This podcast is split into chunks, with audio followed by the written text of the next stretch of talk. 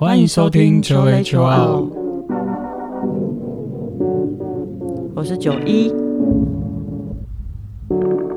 我是叶。好，我们上一集聊到时间管理，嗯。那最后说到为什么要做时间管理，因为你有一个想要达成的目标。嗯。那为了要达成这个目标，第一步就是从检视你的信念开始。没错，那大家可能会觉得说啊，我要达成目标跟信念有什么关系？嗯那我们原本也是这样想的，因为信念它平常好像比较难察觉到，所以这一集我们要来聊聊我们是怎么觉察到自己的信念，以及信念是怎么影响我们去实现这个目标。嗯，然后后面呢，我们还会介绍几个转化你原有信念的方式。嗯对，那信念简单说，它就是呃你相信的东西嘛，对，像是动漫的主角，他们通常会有很明确而且强烈的信念，呃对，然后他后面的故事就会建立在他这个信念形成的过程啊，嗯。或者是说他的信念遇到了什么样的挑战，嗯。他又是怎么通过这些挑战，然后去呃更加坚定自己的信念之类的。我要成为海贼王，没错，就像前几年在推特上就有一位日本的画师，嗯。然后他画了几部漫画主角的背影。嗯。对，然后背影上面再搭配他们这个主角的信念，嗯，对，然后像你刚才说的，鲁夫他的信念就是自由，嗯。对，然后鸣人你没有看，但嗯。他的信念是根性，嗯，然后还有一个很明显的像绿谷，就是那个我的英雄学院的绿谷，哦对你猜猜看米多利亚。它是什么？米多利亚就是很明显，呃呃打破不平凡，不是他的他的信念是努力，哦哦，对他就是一直嗯努力的一个角色，对。可是大家不是都是吗？但是他特啊因为别他本着重在这个他没有上面，哦对，因为他本来是没没有能能力的，力嗯对对对。然后还有一个比较好笑的是小杰，小杰是什么啊？小杰找爸爸？不是小杰写的是修养，为什么？就不知道是在写小杰他本人修养，还是傅坚老师在修养。我觉得不是小杰本人。那应该就是作者本人在修养。对啊，我想有看这些漫画的人，他们应该都能够同意这些角色的信念。嗯对，那但我们是在现实生活中嘛，就是不像动漫这么的热血，嗯，或是有安排好的剧情，会三不五时就有人要来挑战你的信念。嗯所以平常如果我们没有特别去思考的话，就可能也不太知道自己的信念是什么。我就是这样子哎、嗯，其实我以前没有什么目标跟信念，我不知道是是不是教育体系的关系啊。对，其实我对于父母来说，应该不是一个超乖巧的小孩，对但是于先生来说，应该也是。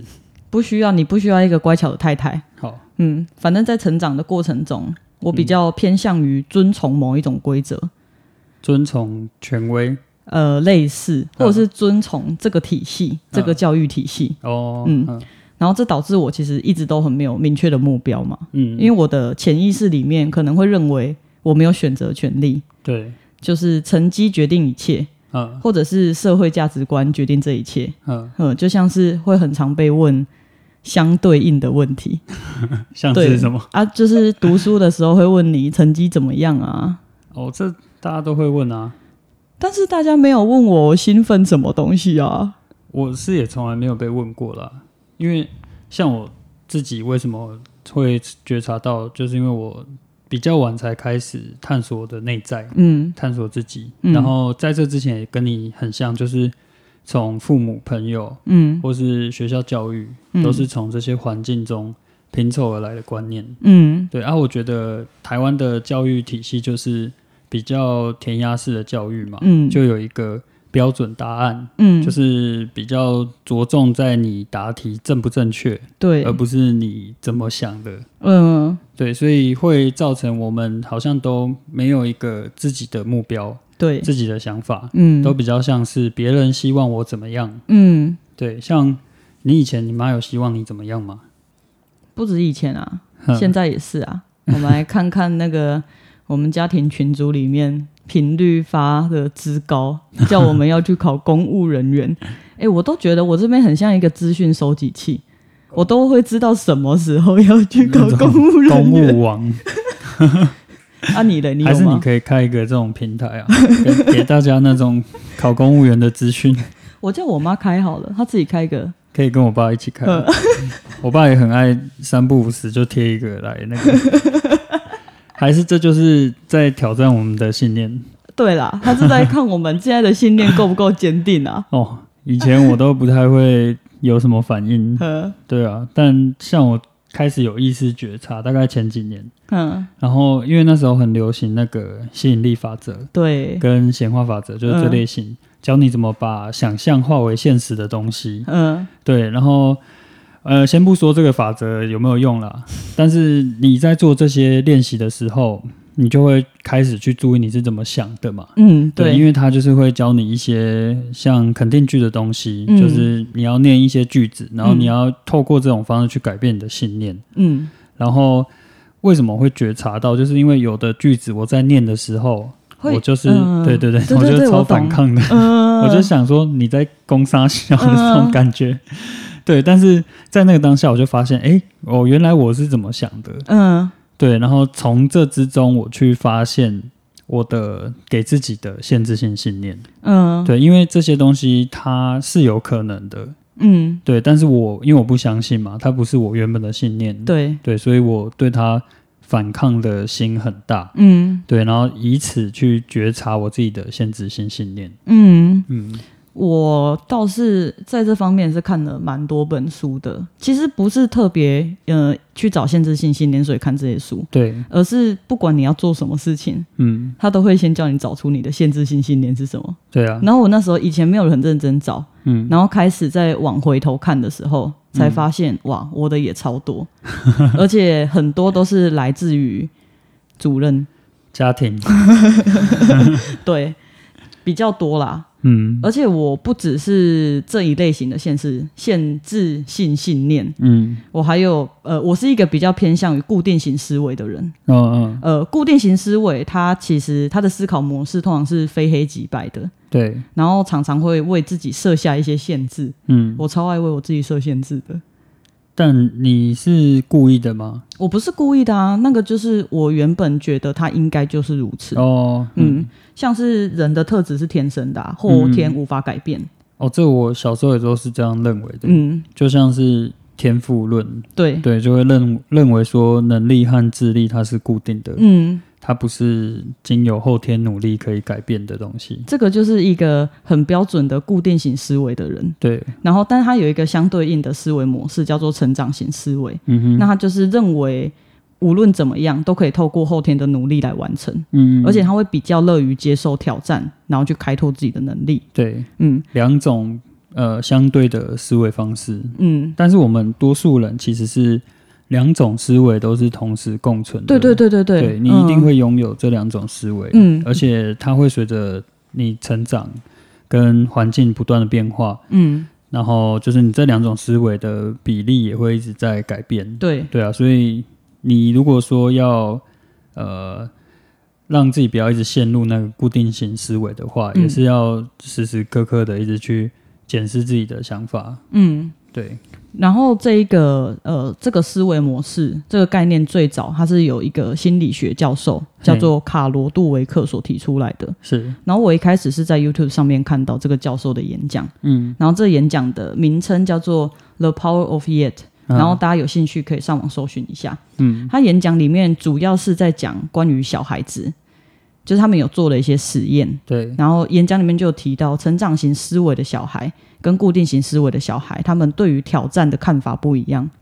嗯。固定型思维的小孩，他在面对比较难的测验的时候，嗯。他会倾向于逃避，这好像我，也很像我，我这个人也超像我。我小时候有一次我记得超深刻的，嗯我跟我家人去那个马拉湾玩，就是那时候马拉湾刚开的时候，就是那个水上乐园。嗯，对，然后他那时候有一个活动是，呃，在那个人工造浪的那一池的上面有一个桥，桥就是它搭在半空中，嗯。然后从一个地方跑到另外地方，嗯大概二十公尺左右吧嗯，二十多公尺，然后就是一个悬空的桥，嗯。然后但是那个桥它是充气的，嗯，我知道，对，那种玩具，嗯。然后它的挑战就是你要从一端跑到另外一端，嗯。不掉落到水中，嗯，你就算挑战成功。嗯。然后我记得很清楚的是，我去参加，然后我那时候去参加好像是被我爸推上去的吧，对。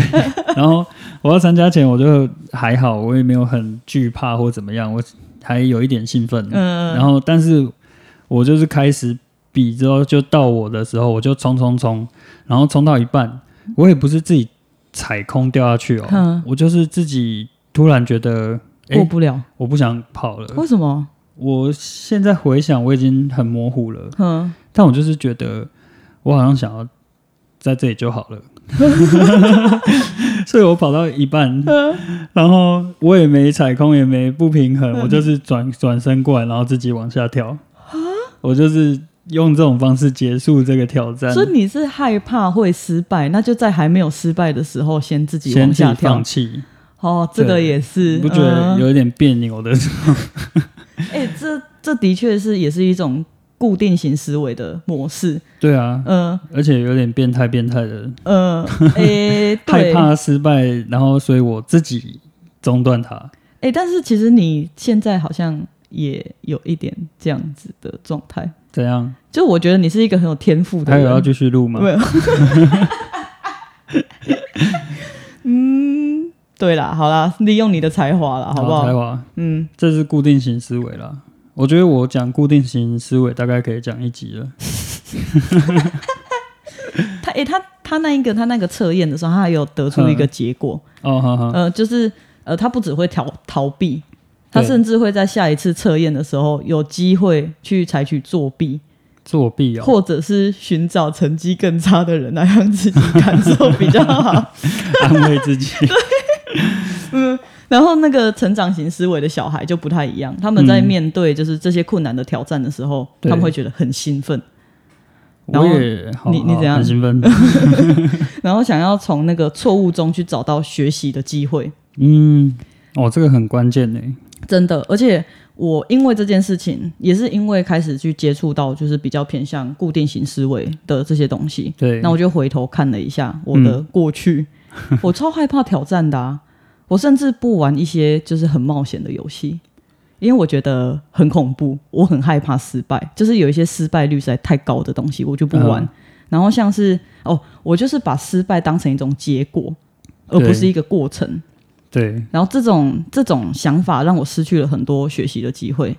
就是只重视那个结果。对，你还记得我那个那个时候考那个 SUP 证照的时候，反正就是我那时候真的经历了一个很大的冲击，嗯，因为大部分人都成功了，但是我失败了。对，然后那时候是完全没有训练的状态下去考的。嗯，照理来说，我应该对自己放宽心一点点。对，可是我的心情就是，我再也不要考了，甚至是我再也不要玩这一个运动了。对，我把那一个失败就是当成一切，哦，很严格呢。很对啊。而且我后面就觉得，反正我就是没有这个能力。你那时候才第一次体验，就直接是考证照。对，但是我就是觉得我应该要完成啊，为什么嗯我没有完成？那、没有完成的时候，我就直接放弃。哦，嗯我觉得你应该停止追逐你的先生，不要拿它来当做自己的标准，不是因为那时候过度追求完美，会让自己跌进深渊的。烦嘞、不是那时候是大家都就是呃，也没有到大家，但是多数人他们呃，都是、多数人啊，都是成功的，对，但是你不知道他们之前玩了多久啊，对。对不对？大部分人也都其实都是有准备过才来的吧？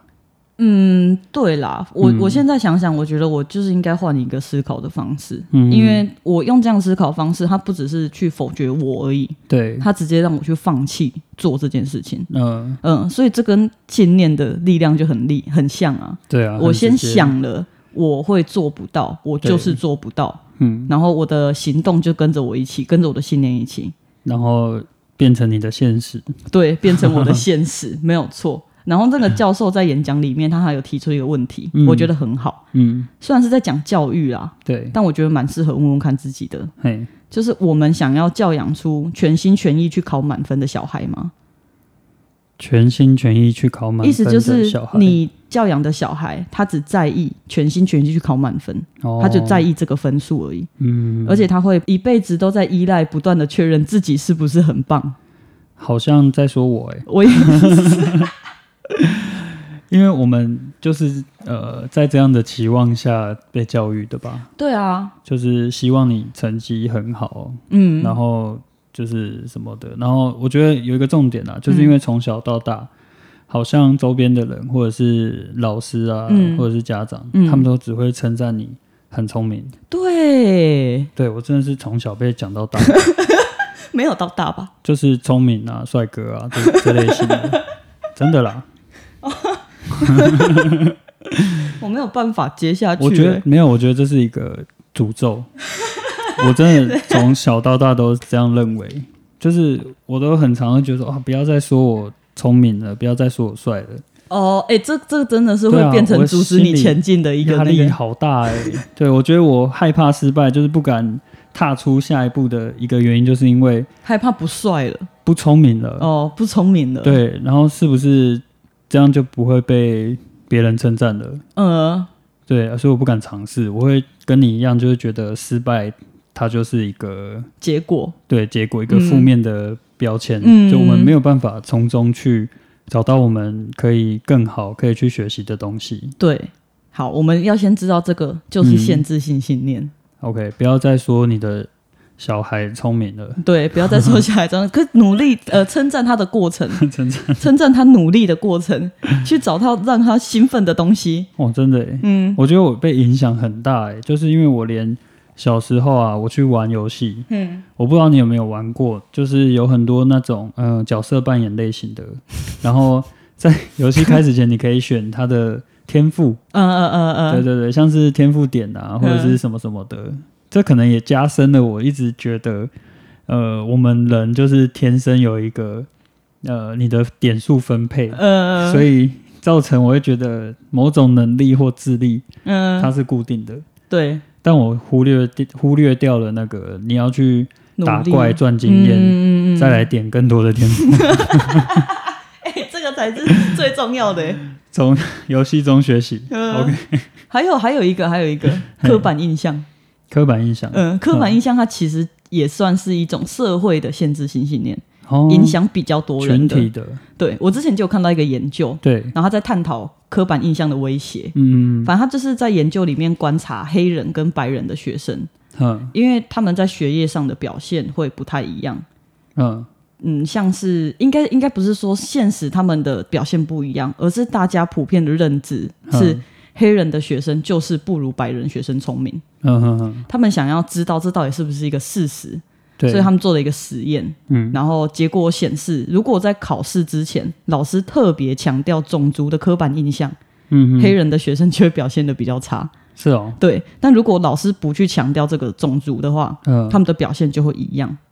哇，他们有发现，就是刻板印象会透过三种方式嗯来影响我们的行为。第一个是减少努力，然后第二个是脱离参与，嗯。第三个我觉得有一点像，就是会改变目标跟志向。对，嗯，举个例子好了，嗯像是女性普遍被认为是不擅长数学的，嘿，所以他们就会为了不要去让别人觉得我不擅长数学，嗯。那我就先不努力，因为我不努力的话，我在失败的时候就会有借口啊，我就没读啊，对，像你刚刚那样没有 从，桥中间先跳下去，对，或者是他们在可以选择的时候就会脱离这个领域，比如说我可以选择，那我就不会读数学系啊，哦，嗯、嗯或者第三个也有一点像，就是改变目标跟志向嘛，嗯。就跟刚刚讲的一样，我没有想要成为数学家，哦，嗯、因为我觉得我就是不擅长数学，嗯嗯，像这个就是刻板印象带来的影响啊。对，其实还有很多刻板印象啦，真的蛮多的，在我们生活当中，嗯，像我也是一直被那个刻板印象影响很深，就是大家都会觉得帅哥一定都很花心，你但不是事实吧？是啊，啊？你以前是啊，啊，我现在不帅，那就是帅哥，就是很花心啊。哦所以我是脱离了帅哥状态，你是脱离了才开始帅哥。变得专一的，对啦，我就死在前几年。这只是开玩笑啦，嗯。但讲认真的，我觉得像我们在求学的阶段就超级多的，嗯。像是如果那我们那时候还有那种成绩分班嘛，嗯，所以还会把大家分成升学班跟放牛班。对，对我刚才在听你讲的时候，我就觉得哦，如果我今天是其中一个团体中的成员，嗯，我可能真的就会掉进这三个状态里面。你整个未来都改变了。对啊，我完全就是照着这个团体在走，对啊，完全就是别人想说你是怎么样，我就会变成怎么样？真的嗯，很可怕哎、这真的很可怕，而且这些刻板印象它是会直接从根部去影响我们的未来。从根部是指从海底轮，对，不是啊，就是反正它就是会直接去影响你的行动，哦那、你的行动就会，你的行动改变了，你的未来就会改变。但我刚刚提到的那个研究里面，它其实有提出如何减少这些威胁啦。嗯但我们等等再一起讲，我们先一次把所有限制性信念都找出来。好啊，好，所以我们到底要怎么样去找到我们的限制性信念？嗯。其实我们看过很多种方式，我们实际也用蛮多种方式去找的，对，可以分享一些我觉得比较有用的方式。好，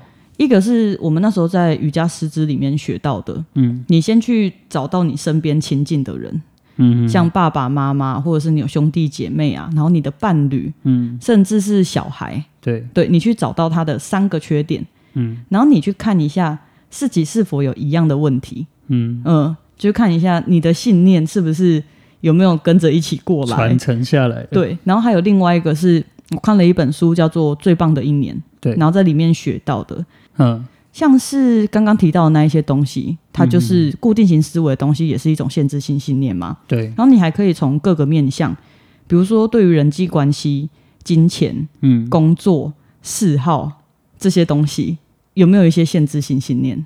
去挖掘，对，比如来说好了，以前我觉得有钱的人都是混蛋，应该很多人都会这样觉得吧。嗯，但其实这个就是一个限制性信念，对。这个信念会让你不想要变得有钱，对，那你就会变成混蛋。混蛋，对，没有错。所以你可以多去想想，人际关系里面你有哪一些限制性信念，嗯，或者是呃父母有哪一些信念你是继承下来的。对，有些东西是属于自己的，但有些东西是不属于自己的。嗯所以你要去翻转这个东西的话，你就要先想嗯，到底有哪些。对，一定要透过自我反省，嗯，然后去思考你的固定观念，对，就是静下来跟自己对话，嗯，然后看看自己内心的恐惧是什么。对。通常这些信念如果要用讲的讲出来，都会是我就是怎么样，嗯，就是我就是怎么不不不不什么之类的。也都是蛮肯定的句子。，哦，像前阵子我就觉得有一句话很毛骨悚然，呃，蛮大家蛮爱讲的，就是我就烂。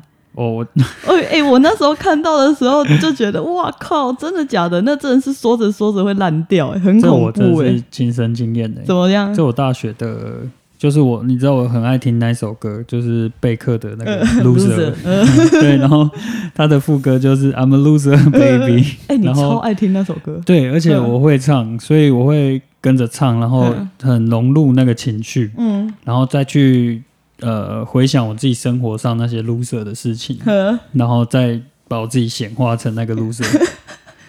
我觉得你那时候其实有一点点骄傲，你是那一个 loser，然后我很 proud of myself 啊。OK 就是我就烂了，嗯，就是这句恐怖的话。啊，你有什么去找到限制性信念的方式吗？我自己找到限制性信念吗？嗯我觉得，嗯，都是这些生活中的片段，嗯，而且我通常都是要过了一段时间才去回首的时候才会发现，像是什么？因？为我比较不会做每天的反省嘛，对啊，所以我都可能要隔一段时间，然后当这个问题已经造成我现在生活的一些麻烦了，我才会去想到啊，我怎么会有这种不 不好的思维？像是呃，我们刚开始在看一些呃理财类的书籍，嗯。对对对，那时候我也是第一次去翻那个有钱人跟你想的不一样。哦，对，对，以前的我是怎么样都不会对这种书有兴趣的。嗯，我也是。对，但是当我看了之后，我发现哇，他根本就不是在讲钱，对，他在讲是信念。对他好像是在讲信念，嗯而且他就是讲说你的一切外在的东西都是从内在对，开始，没有错。对，你的种子都是种在你的里面的，嗯然后你再用一些方式让它呃显化到你的生活中。嗯对，从改变你的想法、改变你的信念开始。嗯，对我都是像这种方式去检视自己的信念的。像你刚刚讲的，我觉得遇到阻碍之后嗯重新去检视信念，这个也是去觉察的一个很好的方式。像比如说，哦，我对某一件事情失败了，嗯然后我要回头去想一下，是我的信念导致我失败，嗯还是我真的做不到这件事情？嗯，就像我刚刚前面讲到去考 SUP 证照这件事情，对，我甚至还没有努力过，嗯我就先被我的信念所影响了我的行动。那我的信念就是我做不到，嗯所以这也是一种去检视自己信念跟觉察自己信念的方式。对，就是从生活中碰到的钉子去发现对，没有错。但其实刚讲了这么多嗯。限制性信念，对。其实信念它不是一个完全的坏东西，对，信念它呃有可能会阻碍我们前进，嗯，但是它也有可能会帮助我们面对各式各样的挑战。嗯如果这个信念是适合你往你的目标前进的话，对。所以我们要做的事情是在觉察出你的限制性信念之后，你要找一个相对应的肯定句来反转它。举个例子好了，因为我们那时候其实做过蛮多探索自我的过程，对，然后像比如说我们两个都有的，呃，我觉得不完美就是失败，嗯。嗯，然后像这个的，我给自己的肯定句就是我享受探索的过程大于结果，过程中的每一步都是完美的。哇哦，嗯，这就是去帮你原本的限制性信念找一个肯定句，对，或者是像我有一个，我觉得自己永远都没有足够的一天，嗯。就像是冒牌者症候群的这个感觉，嗯。就让我具备资格，但是我还是怀抱着恐惧，因为我很害怕被人家觉得不够好嘛。是，那像这个的肯定句的话，就是我肯定自己和他人的能力，对，嗯，呃，我觉得在讲一个不同面向的好了，嗯。像我很常觉得出门就是一件很不安全的事情，我超害怕的，尤其是在高速公路上面，我觉得超级恐怖。这有可能是海底轮不平衡啦，但这个也有一个肯定句嘛，对就我是安全的，对，嗯，只要你把你原本觉得是限制的东西，转换一个呃，找到一个相对应的肯定句，嗯，然后用那一个肯定句去转化原本的那个想法，对，所以你要一直把这个肯定句，你可以用念出来，嗯，或者是写出来对，都可以，但是你要重新的去换一个信念相信，对，嗯。就是它也是要经过重复，嗯，跟你不断的让你自己相信这件事情，对，因为我们呃以前建立这个信念，它也不是说马上就建立起来的，对，没有错，也是经过很多不同的事件，或者是呃一些人讲的话语，嗯，对，让你逐渐建立起这个信念。嗯，没有错。嗯，然后像刚刚不是有讲到那个刻板印象的研究吗？对，然后他其实也有发现有有一些方式是可以改善这些威胁的。嗯，然后他的讲的其中一个方式就是自我肯定。自我肯定。对，他说他们发现，如果让非洲的学生在学习开始之前，先进行自我肯定日记的练习，嘿，就可以将这个种族成绩差种族成绩差异缩小百分之四十，百分之四十。很多哎、对啊，对啊，完全就是消除掉这个刻板印象。就是一旦我们意识到自己的这个限制性信念，嗯，就可以开始去挑战他们。对，对你就可以问自己说：这个信念是真的吗？嗯。然后这个信念对我有用吗？嗯。对，因为如果我们没有去做这些事情，嗯。等于说我们就是照着原本的信念的设定在跑。嗯，对，那你在开始行动前，这些信念就在你无意识的状态一直跑出来，嗯，所以你就会直接对你的行动造成影响。对，对，所以我们透过反思啊，跟实际上去转化这些信念，嗯。就可以慢慢的改变跟调整他们，对。然后让他们会更符合我们要做的目标，嗯。还有你人生的价值观。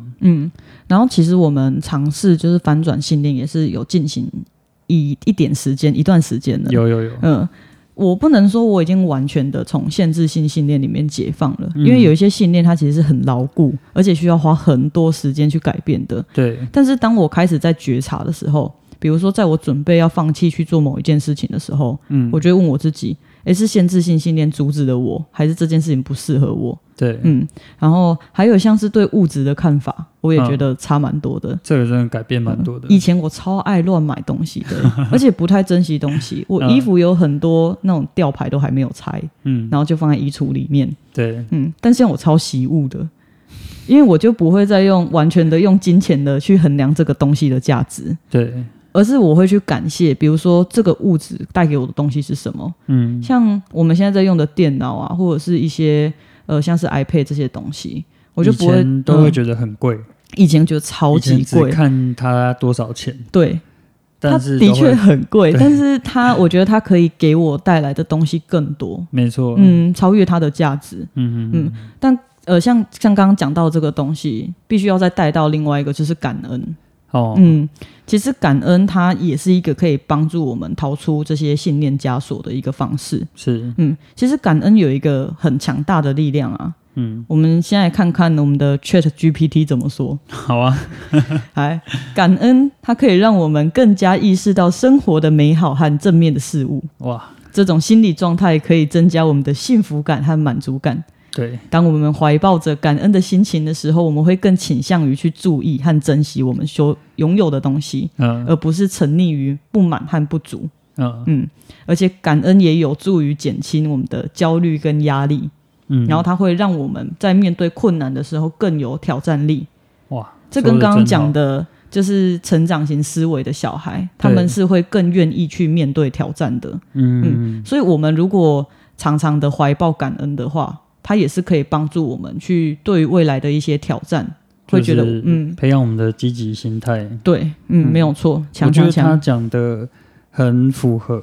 然后我自己最有感觉的是，就因为我们写感恩日记也有一段时间了嘛，对，对。然后我觉得最对我最大的改变就是我重新去看待我生活中发生的所有事情，嗯就是原本可能就是觉得是一件小事，嗯。或者是觉得是呃理所当然的，嗯，就像是我们去感恩说，我今天起床了，嗯，或者是，我今天有什么东西吃，嗯，对啊，我以前可能就会觉得啊，我起床不就是起起床，床了吗？嗯，对，对，但是我重新去想这件事情，我重新去感谢他的时候，我就会发现它其实是一个很奇迹的东西。真的，然后我前阵子有看一个影片，嗯。然后他就是说到，呃，现在给你一千万，嗯。你一定会欣然接受吗？嗯。对，但是他说一个交换条件就是你明天再也醒不来，嗯，你要吗？不要啊，对，没有人会要这个钱嘛，嗯嗯。所以代表说，其实你每天醒过来这个东西的价值嗯，大于这个一千万，嗯大于一切，对啊，啊，我重新用这种方式再去想过一次，我发现哇，我现在每天早上起来真的是太充满了。感恩，每天都赚他个一千万，眼睛睁开就先赚他一千万。嗯。对，所以就是他会把原本你觉得很多理所当然的事情嗯。变变转换成另外一种心态，嗯。对你开始可以更有感受力，然后增加你的同理心嗯，跟幸福感。嗯，真的。然后在就是前面我其实有讲到，我以前是一个没有目标的人，对，但其实这件事情在我接触到瑜伽之后就改变了。我一开始去上瑜伽课的时候，就只是为了想要流汗，因为我不是一个会流汗的人。呃，我所以我那时候就去上瑜伽，嗯。结果开始慢慢的，只要有时间就去上瑜伽课，到后面发现哇，我超级无敌喜欢这个东西。嗯，然后喜欢到我想要把它当成我的职业，对，好，但就像大家知道的，你喜欢的东西跟你想要当成职业的东西，有可能是有点像矛盾的这种感觉。嗯，因为我有可能会因为在工作的时候失去了这个热情，慢慢被磨掉了。对。这时候我发现信念超重要的，因为那时候刚好又有在接触一些比较类似像信念的东西，嗯，我就有在我自己的笔记本里面写为什么我想要教瑜伽，嗯，跟为什么我要做这件事情，这件事情对我的给我的价值是什么东西。对，这个东西每次我遇到挫折、遇到困难的时候，我都会回头去看哼我当初的信念是什么，我为什么要做这件事情。然后我会重新的去看看，诶，我现在是不是还有这个信念？嗯因为在呃教瑜伽的过程会遇到很多挑战嘛，比如对说最直接的，大家就会问你说啊，你有钱吗？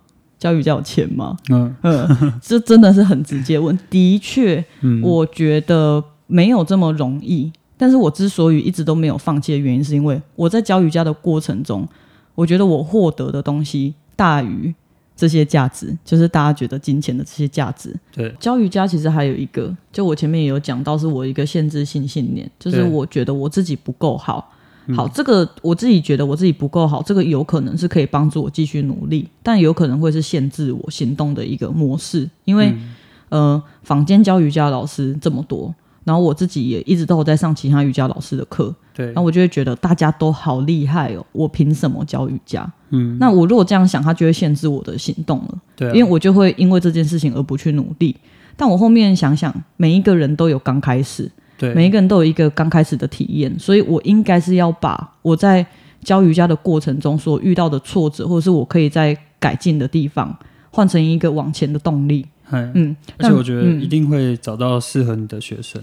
对我也觉得，对啊，嗯每个阶段的学生需要的老师一定是不一样的。嗯，所以一开始设下的那一个信信念很重要，嗯，因为它会直接帮助我们去面对后面的挑战。对嗯啊，像我这几年，我觉得，呃，我比较有在觉察自己的信念之后，嗯然后我开始有一个比较，呃，我觉得自己觉得比较明确的信念，这是什么？就是乐在其中，就是呃，我把成功或失败这个东西拿掉，嗯，嗯但是嗯我要做什么事情，我都要呃找到它有趣的地方，嗯。然后很享受在做这件事情，嗯。单纯的就是乐在其中嗯。这样子。我觉得这个现在是我主要的信念啦，嗯。就是像我之前我们去跑马拉松嘛，嗯，对，然后虽然跑得很痛苦，真的，但我就是一直觉得，嗯，这就是我要的，嗯。我就是要来找这个痛苦，嗯，这个痛苦真是太爽了，就是改成用这样子的信念去支撑我。嗯，继续跑下去，对，没错，呃，信念它其实就是这样子一个东西，就是它其实是可以帮助我们，嗯，但是它也会有相对的力量，会让我们失败，没办法去达成目标。对，所以就像我们这一集讲的，你要先去呃检视你的信念是什么，嗯。对，然后再从中发现一直阻挡着你去达成目标的这个限制型信念，嗯，然后用肯定句的方式去转化它，对，然后让你自己的信念更符合你的目标跟你的价值观。嗯对，那最后这边呢，我们呃准备了一些肯定句，有点像邪教宣传，嘿，对，没有错，邀请大家一起来呃肯定一下自己好，哎，我这个是财富宣言哦，哦。所以听完这集，其实嗯，就会变有钱人，就一千万就直接呵，对，哦，OK，直接入账，好好，太爽好好，来来来来来，好，我已经听到那个钱好钱的声音了。好，来哦，第一个哦，我所听到的关于金钱的看法，不见得都是真实的。我要选择新的思考方式，让它帮助我得到快乐和成功。啊，有需要这样官腔的一起念吗？要。第二个，好，我所模仿的金钱观念是他们的，我现在要选择自己的方式。自己的方式。我仔细观察我的想法，而且只接受使我更有力量的想法。我创造我自己的理财等级。我的目标是变成百亿万富翁以上。耶、我致力于变得富有。我致力于变得富有，我想玩大的。我选择去帮助成千上万的人。赞了。我比任何问题都大。我可以解决任何问题。这一句好像是我们最常用的。超常用。我每一次觉得自己快要放弃的时候，我都一直跟我自己催眠，讲这一句。有点开始拖延、开始胆怯的时候，就来一下。对，我比任何问题都大。我可以解决任何问题。哎、啊下一个，下一个，我觉得你想要对发票的时候很好用。真的、哦、来来喽，好，宇宙啊！如果有人即将得到什么好东西，但他们不愿意拿的话，请把它送给我。我完全开放的接受你的赠予与祝福，谢谢你。完全开放。开放，还还还有这，招真的对你超有用的。对，这招对我超有你已经接受了宇宙的多少赠予？哎我们可以开一集再讲。我超级多的。你真的是礼物清单都直接拉满。哎、我还有一个，我还有一个，最最后一点，最后一点，我觉得也很棒。